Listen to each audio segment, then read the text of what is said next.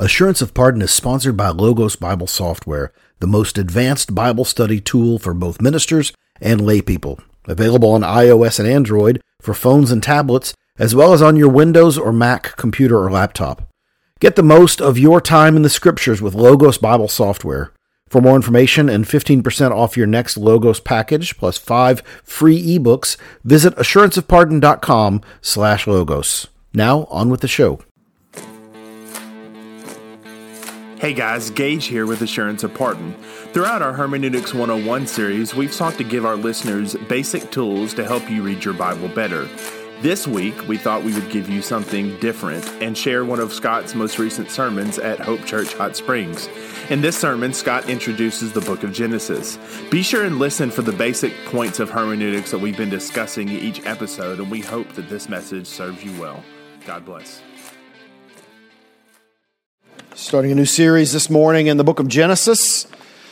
So if you have your Bible with you, open it up to Genesis chapter 1. It should be easy to find. It's the first book. So the first book of the Bible, the first chapter of the Bible, starting in the first verse of the Bible, Genesis chapter 1. I'm going to read all of chapter 1 and the first three verses of chapter 2.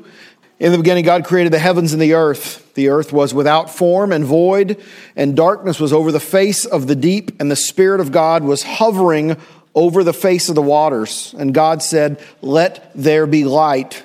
And there was light. And God saw that the light was good, and God separated the light from the darkness. God called the light day, and the darkness he called night. And there was evening, and there was morning the first day. And God said, "Let there be an expanse in the midst of the waters, and let it separate the waters from the waters." And God made the expanse and separated the waters that were under the expanse from the waters that were above the expanse. And it was so, and God called the expanse heaven. And there was evening and there was morning the second day. And God said, "Let the waters under the heavens be gathered together into one place, and let the dry land appear." And it was so, and God called the dry land earth, and the waters that were gathered together he called seas. And God saw that it was good. And God said, "Let the earth sprout vegetation, plants yielding seed, and fruit trees bearing fruit in which is their seed, each according to its kind on the earth." And it was so. And the earth brought forth vegetation, plants yielding seed according to their own kinds, and trees bearing fruit in which is their seed according to its kind. And God saw that it was good, and there was evening, and there was morning the third day. And God said, "Let there be lights in the expanse of the heavens to separate the day from the night, and let them be signs for seasons and for days and years, and let them be lights in the expanse of the heavens to give light upon the earth." And it was so, and God made two great lights, the greater light to rule the day, and the lesser light to rule the night, and the stars. And God set them in the expanse of the heavens to give light on the earth, to rule over the day and over the night, and to separate the light from the darkness. And God saw that it was good, and there was evening, and there was morning the fourth day. And God said, "Let the waters swarm with swarms of living creatures, and let birds fly above the earth across the expanse of the heavens." So that God created the great sea creatures, and every living creature that moves, with which the waters swarm according to their kinds, and every winged bird according to its kind. And God saw that it was good, and God blessed them, saying, "Be fruitful and fill the waters and the seas, and let the birds multiply on the earth." And there was evening, and there was morning the fifth day. And God said, "Let the earth bring forth living creatures according to their kinds, livestock and creeping things, and beasts of the earth according to their kinds." And it was so. And God made the beasts of the earth according to their kinds, and livestock according to their kinds, and everything that creeps on the ground according to its kind. And God saw that it was good. Then God said, "Let us make man in our image, after our likeness, and let them have dominion over the fish of the sea, and over the birds of the heavens, and over the livestock, and over all the earth, and over every creeping thing that creeps on the earth." So God created man in his own image. In the image of God, he created him. Male and female, he created them. And God blessed them. And God said to them, "Be fruitful and multiply and fill the earth and subdue it, and have dominion over the fish of the sea and over the birds of the heavens and over every living thing that moves on the earth." And God said, "Behold, I have given you every plant yielding seed that is on the face of all the earth, and every tree with seed in its fruit. You shall have them for food. And every beast of the earth, and every bird of the heavens, and everything that creeps on the earth, everything that has the breath of life. I have given every green plant for food." And it was so. And God saw that everything that he had made, and behold, it was very good. And there was evening, and there was morning, the sixth day. Thus the heavens and the earth were finished, and all the host of them. And on the seventh day God finished his work that he had done, and he rested on the seventh day from all his work he had done. But God blessed the seventh day and made it holy, because on it God rested from all his work that he had done in creation. The grass withers and the flower fades, but the word of our Lord stands forever. Let's pray. Father in heaven, this origin story of your world, this origin story of the heavens and the earth and everything that you have made out of nothing, Father, we are all very familiar with this story as we've heard it in church growing up, as we've seen it in Sunday school lessons, as it's entered even our cultural imagination, and people even who are outside of the church have heard this story or pieces of it, Father. But I worry that in our familiarity, we have grown comfortable with this, thinking that we understand all that there is to understand there. So, Father, would you attend to your word this morning and humble us from it? Show us our finitude here in this passage. Humble us from your word this morning. Help us to understand it. Grant by your Spirit that we may see your goodness and your kindness to us even here in this story of creation, that we would see that we are creatures and that you are our creator. And Father, would you help us to see how even this passage points to your crucified, resurrected, ascended, and interceding Son. Show us that this morning from your word. It's in Christ's name we pray. Amen. This morning we begin a series in the book of Genesis, as I said, and I'm excited about studying this book together as a church. There's so much in this book for us to mine, and my prayer is that as we read this book, we'll come away with not just a better understanding of this book, but that we will walk away with a better understanding of the Bible as a whole through our understanding of Genesis. So much of what we understand as Christians has its root in the book of Genesis. So a shallow understanding of Genesis and a lack of appreciation for the book of Genesis will necessarily lead to a shallow understanding and appreciation of the rest of Scripture. So strengthening our understanding of the book of Genesis will inevitably strengthen our understanding of the whole Bible, of our fallen world, of our good Creator, of His plan of redemption, our struggles with sin, and of His promise to make all things new. And because our understanding of the book of Genesis is going to affect our understanding of the rest of Scripture, as we study this book, we're going to read it in light of the New Testament. Now, that may sound like a backwards way to do it, but that's precisely how we as New Testament Christians should read our Bible. We should read it backwards. In other words, we're going to let the New Testament tell us what Genesis is about. We're going to let that, the New Testament, inform our reading. In that sense, we've got a better vantage point of understanding Genesis than the original hearers had, because we've seen how this story plays out. You see, we can't do it any other way if you think about it. We cannot put what we know already about the rest of Scripture on the shelf and pretend like we don't know it as we come to Genesis. Have you ever watched a movie that was a really good story and it had a really great plot twist at the ending? Now, what happens when you try to go back and watch that movie a second time or a third time? You can't watch it the way you watched it the first time. Every detail that you come across now has new meaning to you as you read it the second time or the third time, because you know how the story is going to play out. And so you notice things that you did not notice on your first viewing. And that is exactly what I pray will happen with Genesis, as we let what we know of the person and work of Christ inform how we read Genesis. Similarly, the book of Genesis, in all of its beauty of creation and of all of its tragedy of sin, it has all those loose ends and plot points that tie together perfectly in the New Testament, in the person and work of Christ. So each week as we unpack Genesis, we're going to consider that how it points to Christ. You'll recall on the road to Emmaus, as Jesus meets these two frustrated disciples who don't know what to make of the Christ, of the crucifixion, of the empty tomb.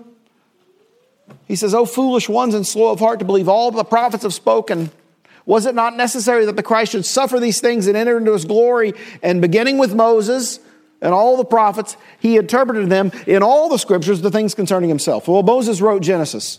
So you could take that to mean, beginning with Genesis and the rest of the Old Testament, he interpreted them in all the scriptures, the things concerning himself. So this morning, we're going to see how is Genesis chapter 1 about the person and work of Christ? How is this passage about the crucifixion? How's this passage about the resurrection? How's this passage about the incarnation? How's this passage about Christmas? And how's it about Easter? This morning, I've chosen a rather large chunk of text, and rather than sifting through it verse by verse, we're going to draw out a few ways in which the New Testament helps us better understand the creation account. So as we consider this text together this morning, we're going to focus on that our Creator is a triune God, and how we see that in Genesis chapter 1. We're going to look at the length of the days of creation, and if that matters, the hierarchy of creation.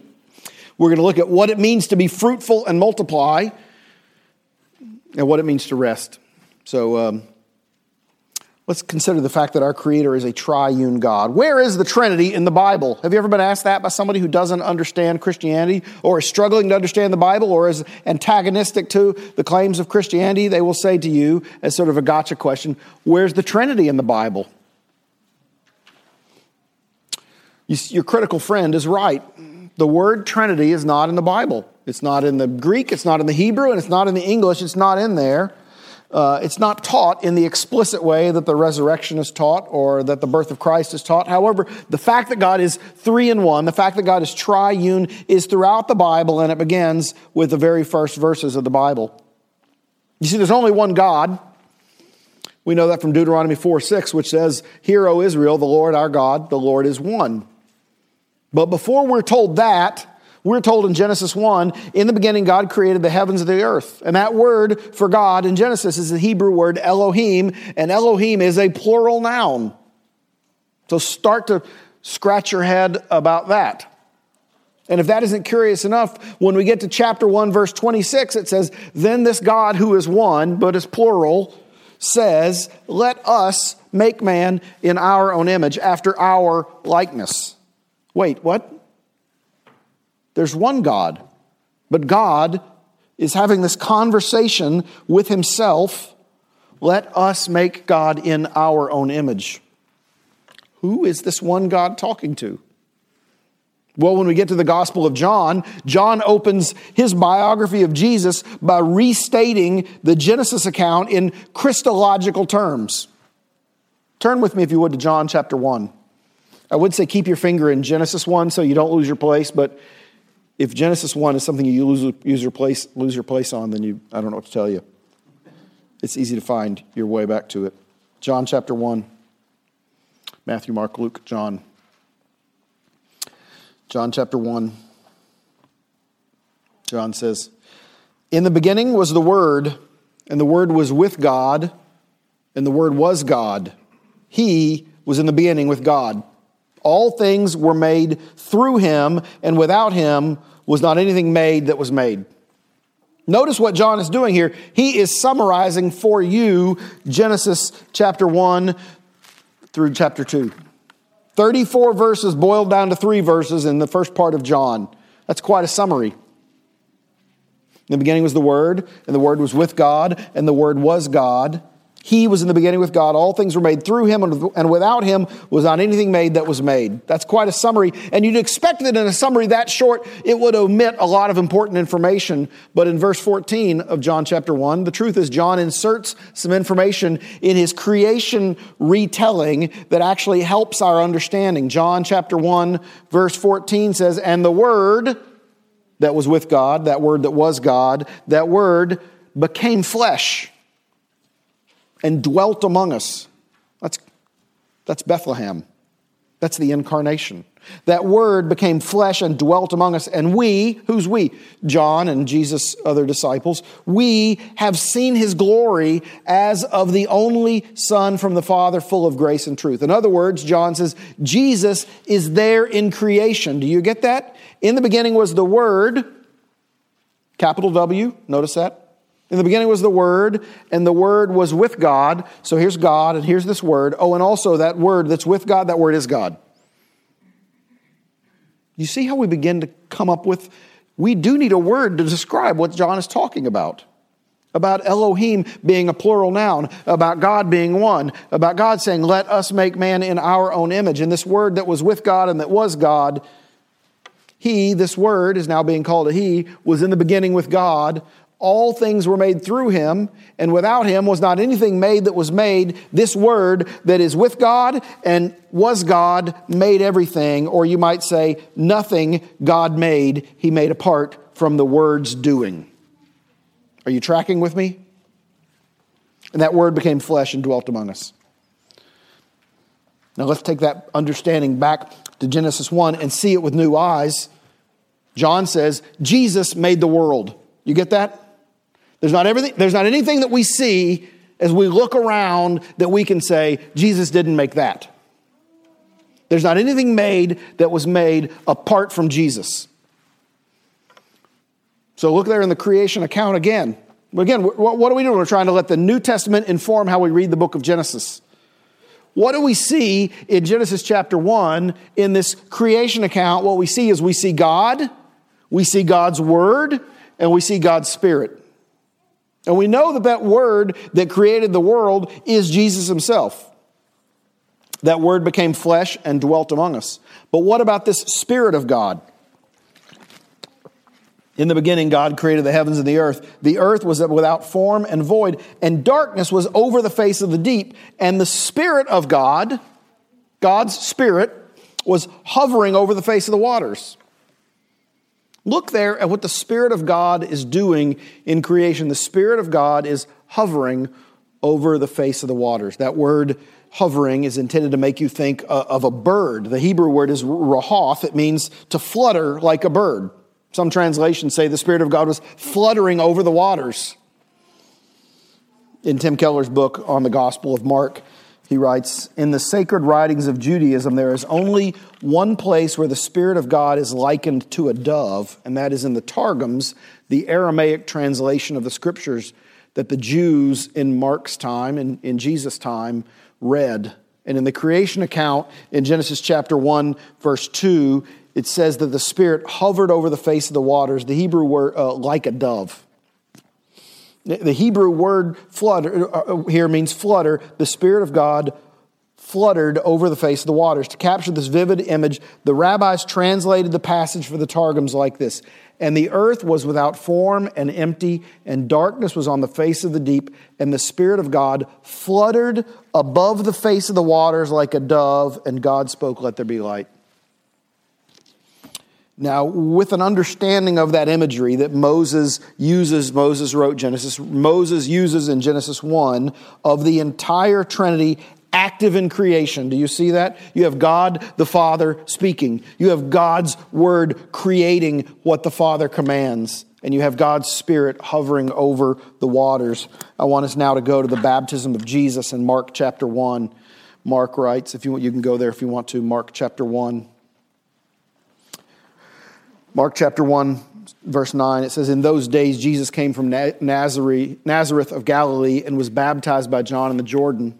And when he came up out of the water, immediately he saw the heavens being torn open and the Spirit descending on him like a dove. And a voice came from heaven, you are my beloved Son, with you I am well pleased. Now, here at Jesus' baptism, you see all three persons of the Trinity active and involved. You see the Father, who is the voice, speaking and saying, it is good. Looking at Jesus and saying, that's good. You have the Son, who is the Word made flesh, who created the world. And you have the Spirit coming down from heaven as a dove. Mark is intentionally pointing us back to the creation story. Do you see how John opens his gospel by restating the story of creation by saying, by the way, you know that story from Genesis chapter 1 that you all know really, really well? Well, that God that created everything, that God is Jesus. And then Mark begins his gospel with Jesus' baptism and says, remember the Father and the Son and the Spirit hovering over the waters in creation? Well, let's look at what happened when Jesus was baptized. Mark is using this short account of Jesus being baptized to link the act of creation with the work of redemption, with the Christ who's making all things new. Just as the original creation of the universe was a project of the triune God, so the redemption of that universe, the rescue from sin, and the renewal of all things that is now beginning with God's intervention into human history as he arrives as the king is also an action of the triune God. Beloved, we cannot fully understand Christ, his incarnation, and his work of redemption if we fail to understand his role in creation. Well, let's consider the days of creation. Were they 6 literal 24-hour days? I mean, it certainly sounds like it. You have that sort of 24-hour day language. There's morning and evening the first day. There's morning and evening the second day, and so on and so on. The Hebrew word there that Genesis uses for day is the word yom, and it has a lexical range. Sometimes it means a 24-hour period, the way that we would mean if you said Tuesday or today. And sometimes it means a long period of time, such as when you might say, back in my day, we didn't have cell phones and the internet. If you said that, what day are you talking about? You're talking about back in your day. You're talking about a period of time. So which was it? Were they 6 literal 24-hour days, or were they long periods of time? Well, I'm not certain that it's necessary that we plant our flag on the length of those days. There are Jesus-loving scholars of the Old Testament who believe in the literal Bible, who believe in a literal Christ and a literal Garden of Eden and a literal first Adam and Eve, who were the literal image bearers who sinned, and they believe in a talking snake and all of the things that we would hold. There are those who believe that that's a 24-hour period, and there are those who believe that it's a long period of time. Moses' intent on writing Genesis 1 and 2 is to show us that one God made everything. That's the first thing. Moses shows us here that God made everything in a purposeful and intentional manner. That one God made everything in a personal and intentional manner, and they did it for his own glory, and that he pronounced it good. That's one of the takeaways we should take from Genesis chapter 1. And that by itself is radical no matter what age you're in. The idea that one God created everything on purpose defies the scientific modern notion that creation is just this unguided series of chemical reactions. The modern notion that through a prehistoric lightning strike struck some primordial ooze and created single-cell organisms that eventually became multi-celled organisms, that eventually became a fish, that eventually became a lizard, that eventually became a monkey, and then became your grandpa. Genesis 1 defies that modern notion, or as Frank Turek calls that view, from the goo to you via the zoo. Here's the goo, here's me, and I took a trip through all the other animals in the zoo to get to where I am now. Genesis chapter 1 and 2 does defy that modern notion. That it did not happen through random fits and starts, unguided and unplanned. Genesis defies that notion because it says that God on purpose made everything. He made it instantaneously, and he made those kinds of animals at the same time. So the Genesis account defies the modern notion. And on the other end of the spectrum, Genesis defies the pre-modern assertion that what we see in creation is the result of a host of gods, or gods battling, or gods mating.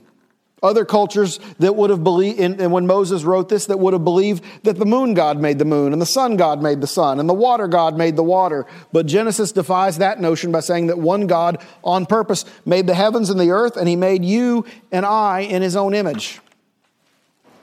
That's the takeaway we should get. And if you want to get into the weeds of the days of creation, that's perfectly fine, but I think we're missing the point that Moses is trying to communicate. I don't believe Moses is trying to communicate an 8th grade science textbook. I think he's trying to communicate that one God made everything on purpose. Well, let's look at the hierarchy of creation. Consider the orderliness with which God shows in how he creates. You noticed how orderly it was as he goes through that each day. And there's a clear framework at play in the days of creation. In days 1, 2, and 3, we see God creating realms or habitations for his creatures. And in days 4, 5, and 6, we see God creating what will inhabit those realms. If you took a piece of paper and you draw a line, and on top of the line you went 1, 2, 3, and under the line you did 4, 5, 6, you'll see that 1 correlates to 4, and 2 correlates to 5, and 3 correlates to 6. Let me explain. Day 1 is light and dark. Day 2 is sky and water. Day 3 is land.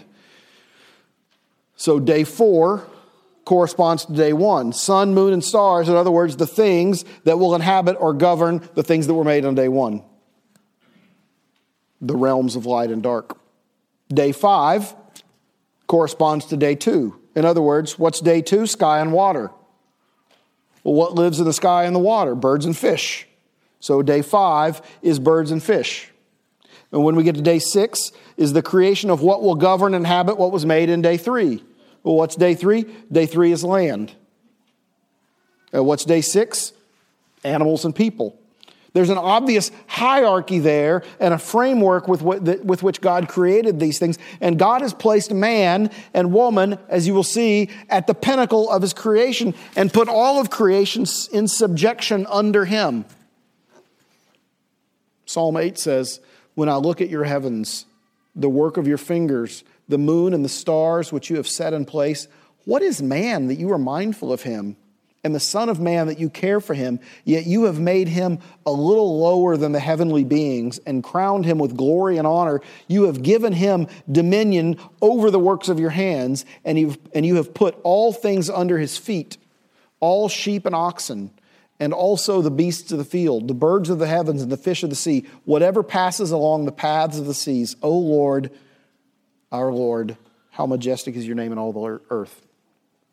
You see, brothers and sisters, humanity is the pinnacle of God's creation, and therefore we are to worship what is above us, that is God himself, rather than what is below us. In our sin, rather than looking upward and worshiping God as our creator, in our sin, we look downward and worship created things. Paul spells this out in Romans chapter 1 when he says, "For although they knew God, they did not honor him as God or give thanks to him, but they became futile in their thinking, and their foolish hearts were darkened. Claiming to be wise, they became fools and exchanged the glory of the immortal God," right, that which is above us, "for images resembling mortal man and birds and animals and creeping things."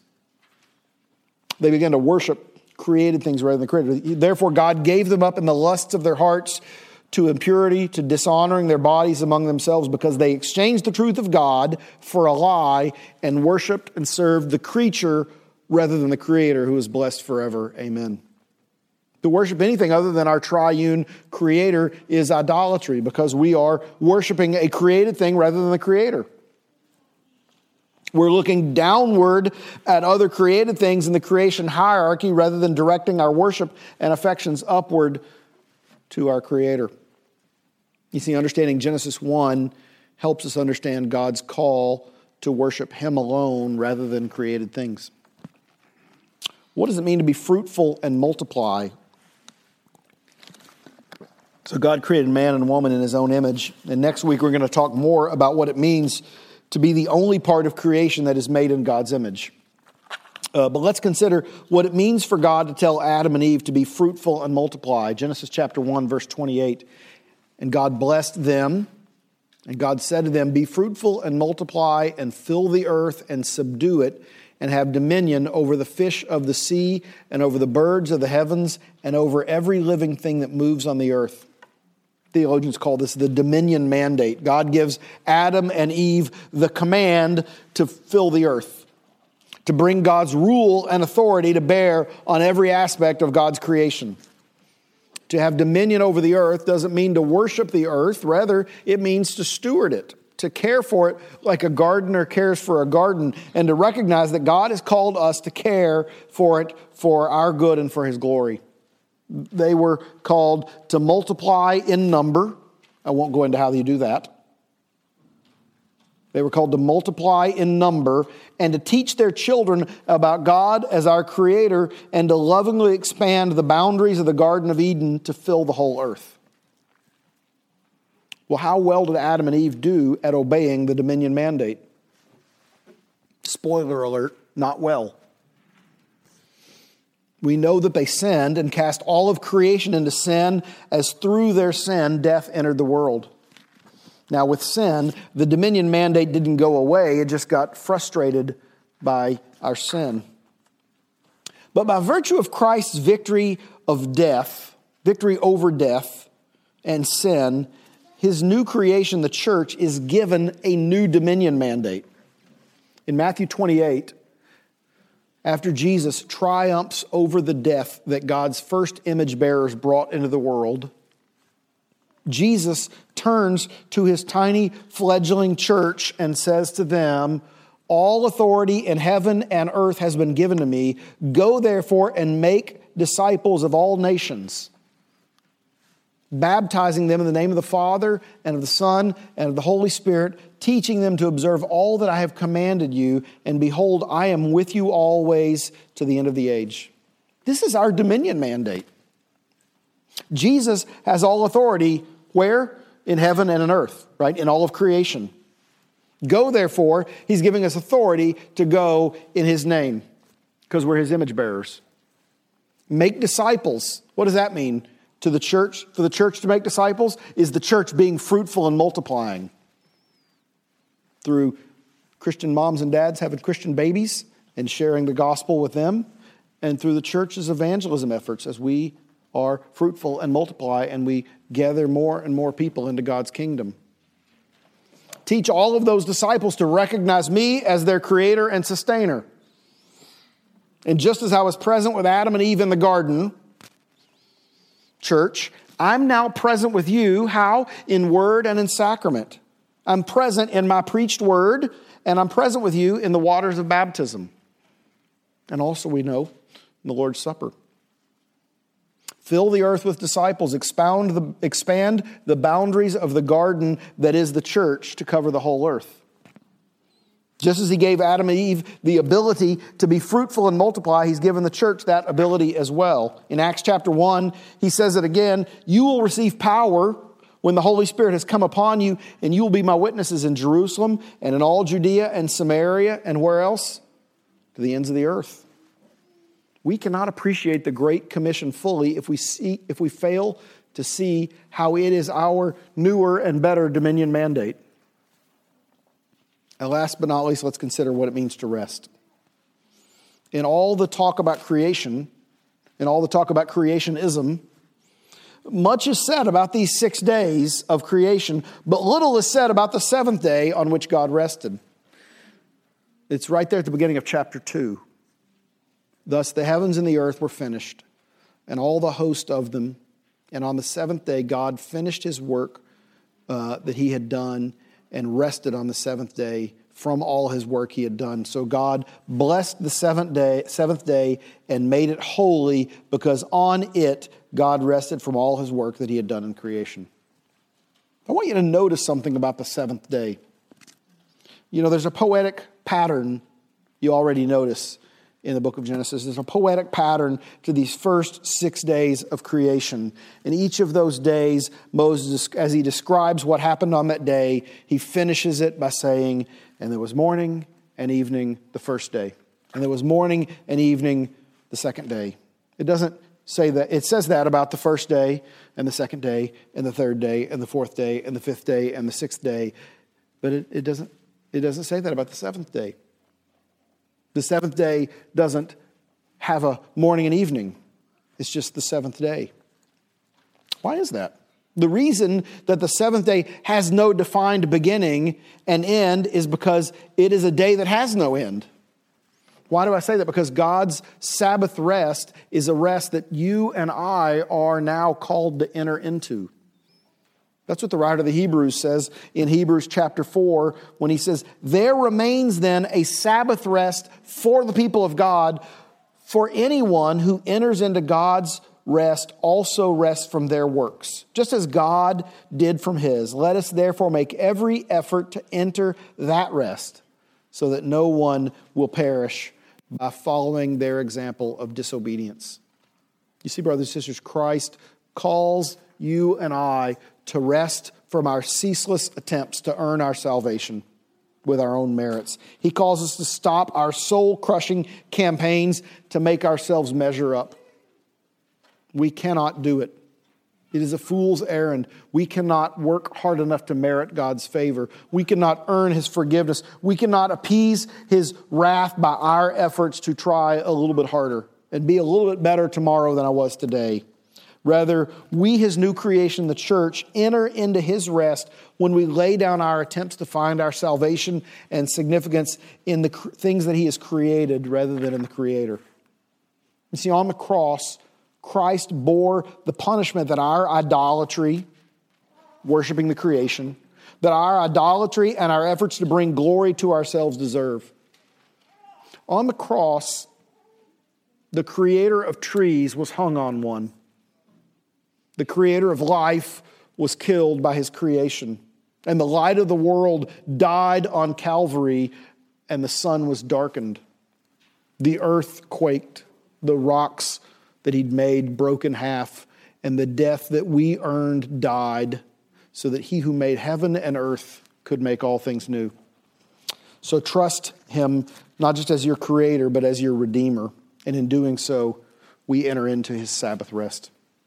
As He says, "Come to me, all who are weary and heavy laden, and I will give you rest. Take my yoke upon you and learn from me, for I am gentle and lowly in heart, and you will find rest for your souls. For my yoke is easy and my burden is light." Let's pray. Father in heaven, so much gold to be mined in the pages of Genesis chapter 1 and chapter 2 that we could spend all day, every day, from here until you return, and never unearth all the beauty and gospel truth that's in these pages. But Father, I pray that you would take what we have discussed this morning, that you'd apply it to our hearts, that you'd write your eternal truths on the fleshy tablets of our hearts, that we would be humbled, that we would recognize you as our Creator and as our Redeemer, and that you'd prepare our hearts to come to your table. It's in Christ's name we pray. Amen.